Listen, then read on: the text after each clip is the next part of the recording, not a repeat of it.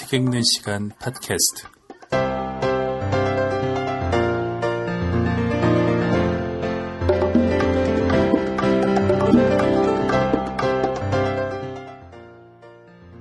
안녕하세요. 책 읽는 시간 팟캐스트 어, 진행하고 있는 소설가 김영화입니다. 여러분 잘 아시다시피 책 읽는 시간 팟캐스트는 제가 그 책을 한 권 고르고요. 그 책을 가지고 어, 읽고 이야기를 나누는 그런 어, 팟캐스트입니다. 지난 아, 1월 말에 시작을 했으니까 어느새 벌써 한, 한 9달 정도 진행이 됐습니다. 예, 그동안 얼마나 많은 분이 들으셨는지, 얼마나 많이 이, 듣고 계신지 사실은 추적할 방법이 전혀 없습니다. 이게 제가 몰라서 그런 건지 아니면 이 팟캐스트 자체의 뭐 특성인지 하여간 어, 얼마나 많은 분이 듣고 계신지 사실은 알 방법이 없고요. 그래서 어떤 때는 좀 허공에 대고 이야기하는 것 같은 뭐 그런 생각도 드는데 하여튼 뭐 이런저런 경로로 잘 듣고 계시다는 어, 이야기를 들을 때마다 어, 네좀 보람이 있습니다. 이 팟캐스트를 어, 제가 1월 말에 시작할 때는 음, 많은 분들이 음, 좀 따라 하시지 않겠나 어, 생각을 했는데 의외로 그 방송국 같은 전문적인 그 음향 장비를 갖춘 분들 이외에는 이 팟캐스트를 하시는 분들이 별로 안 계시더라고요. 그래서 여전히 한국에서의 팟캐스트 문화는 제가 1월에 시작한 이래로도 이래로 뭐 그렇게 크게 예, 발전한 것 같진 않아요. 듣는 분들은 많이 늘어나신 것 같은데 어, 하시는 분들은 많이 안 늘어난 것 같아서 좀 아쉽고요. 음, 각자가 가진 어떤 전문 분야, 전문성 이런 것들을 팟캐스트라는 형식으로 담아서 세상에 내보내면 좋지 않을까 뭐 그런 생각을 합니다. 되게 어려운 줄로 아시는데요. 어, 팟캐스트 제작은 대단히 간단합니다. 저는 어, 참고로 말씀드리자면 이것을 하기 위해서 그 중고로 된 맥북 프로를 하나 샀고요. 그걸 사면 따라오는 그 거라지 밴드라는 어, 프로그램으로 이 팟캐스트를 만들고 있는데 이 거라지 밴드는 팟캐스트용 그를 만들기에 상당히 어, 최적화된 형태의 이 프로그램입니다. 원래는 뭐 인디 밴드들이라든가 자기 집에서 그냥 음악을 만들고 싶어 하는 그런 분들을 위해서 만든 거지만 최근에는 미국 같은 곳에서는 이제 개인이 팟캐스트를 만드는 용도로 많이 사용을 하고 있습니다. 그래서 팟캐스트 뭐 표지라든가 트랙이라든가 이런 걸 만들기가 대단히 간단하고요.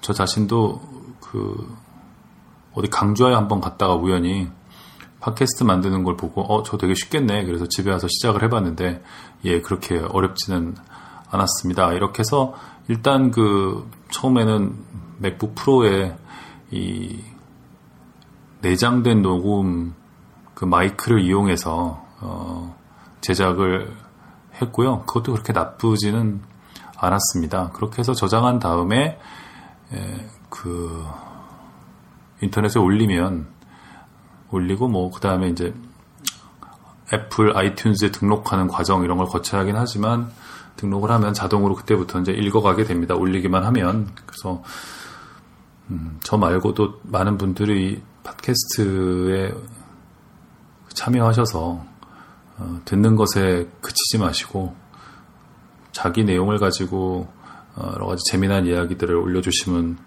좋겠다 이런 생각을 하고 있습니다. 예를 들면 뭐 어, 자기가 인디 밴드다 그러면 자기 음악을 올리고 이런저런 얘기를 그냥 떠들어도 되지 않을까요? 뭐 저작권이 해결된 자기 음악 가지고 얘기를 나눠도 될 것 같고 그리고 자기가 어, 교사라면 선생님이라면 학교 현장의 이야기들을 재미있게 구성해서 들려주는 것도 좋을 것 같아요. 제가 이제 가끔 서울에 왔다 갔다 하다 보면 특히 이제 삼청동 같은데 보면 너무나 많은 분들이 정말 좋은 카메라를 들고 다니시는 걸 볼 수 있는데 요즘 사실 뭐 어, 이런 개인이 어떤 예술적 활동이라든가 아니면 자기 표현을 하기에 예, 정말 이 장비들이 많이 값싸졌죠. 그 구하기도 쉬워졌고요. 그리고 올리기도 쉬워졌는데 예, 그런 것에 비하면 여전히 그 사람들이 너무나 수동적인 수용자에 머물러 있지 않은가 뭐 그런 생각도 요즘에는 좀 하고 있습니다. 예, 저도 좀 즐길 수 있도록 많은 분들이 재밌는 팟캐스트를 좀 올려주시면 예, 좋겠습니다. 들어가 보면 전부 그 라디오 방송을 그대로 올린 것들밖에 없어요. 근데 라디오 방송이라는 것은 뭐 그렇죠. 라디오에 최적화된 그런 것이죠. 어, 팟캐스트만의 어떤 개방성 그리고 어, 신선함 이런 것들을 좀 많이 좀 저도 경험을 하고 싶고요. 하여간 뭐 잡설이 길었습니다. 자 오늘 할 책은요. 어, 프란츠 카프카의 뭐 더 이상 설명이 필요 없는 그런 작가죠. 프란츠 카프카의 소송이라는 책입니다. 이 책, 뭐 예전에 심판이라는 음, 제목으로 많이 번역이 돼서 나와 있었습니다만은 요즘에는 소송이라는 제목 그 역어로 음, 정착이 돼 가는 분위기입니다. 이, 그리고 소설을 읽어보면 어, 심판이라는 이런 무거운 느낌의 에, 그 제목보다는 소송이 어울립니다. 예, 소송이 어울리고요. 물론 좀 깊이 들어가 보면 어, 심판이라는 제목도 그렇게 틀리지는 않다라는 생각이 들지만 음, 원래 독일어로 그랬었던 카프카의 그 원 제목을 생각해봐도 심판보다는 소송에 가깝죠. 한국에서 심판이라고 한다면 그것은 어떤 종교적인 의미를 강하게 띠게 되는 그런 단어죠. 그런 거에 비하면 소송이라는 것이 이 소설에서 계속해서 이어지는 정말 지루하고 어, 정말 짜증나는 어떤 일들 그러면서도 끊임없이 자기 존재를 의심하게 만드는 이런 과정 결국 소송의 과정에 가깝습니다. 소송이라고 해도 충분히 거기에서 심판의 의미를 독자가 끌어낼 수 있다고 생각이 듭니다. 하여튼 소송이라는 제목으로 최근에는 번역이 돼서 나오기 시작했고요. 이, 그, 이 책을 가져오게 된 계기는 지난주에 뉴욕타임즈에 아주 재미난 기사가 실렸습니다. 그, 뉴욕타임즈는 주말마다 더 뉴욕타임즈 매거진이라는 어, 상당히 그 격조 있는 그리고 흥미로운 어, 아이디어들을 담고 있는 어, 잡지를 그 구독자들에게 줍니다. 그래서 이 주말판에는 무슨 북 섹션도 들어 있고요. 그래서 책 얘기도 있고요. 유명하죠. 그래서 그리고 이 뉴욕 타임즈 매거진이라는 컬러로 편집되는 그야말로 한 권의 잡지라고 할 수 있는 책을 줍니다.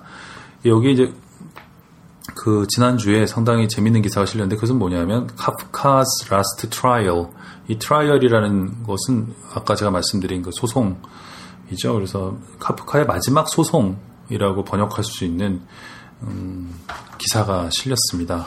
네, 기사 분량도 상당하고요. 네, 그 기사를 쓴 기자의 필력도 대단합니다. 그래서 한 편의 그 소설을 읽는 것 같기도 하고 그 단지 기사라기보다는 어떤 문학적 에세이라고 볼 수가 있고 아마 이 자체로 그냥 소책자로 약간 내용을 불려서 편집을 해내도 편집을 해서 출판을 해도 의미 있는 책이 되지 않을까 그런 생각이 드는 어, 인상적인 기사였습니다.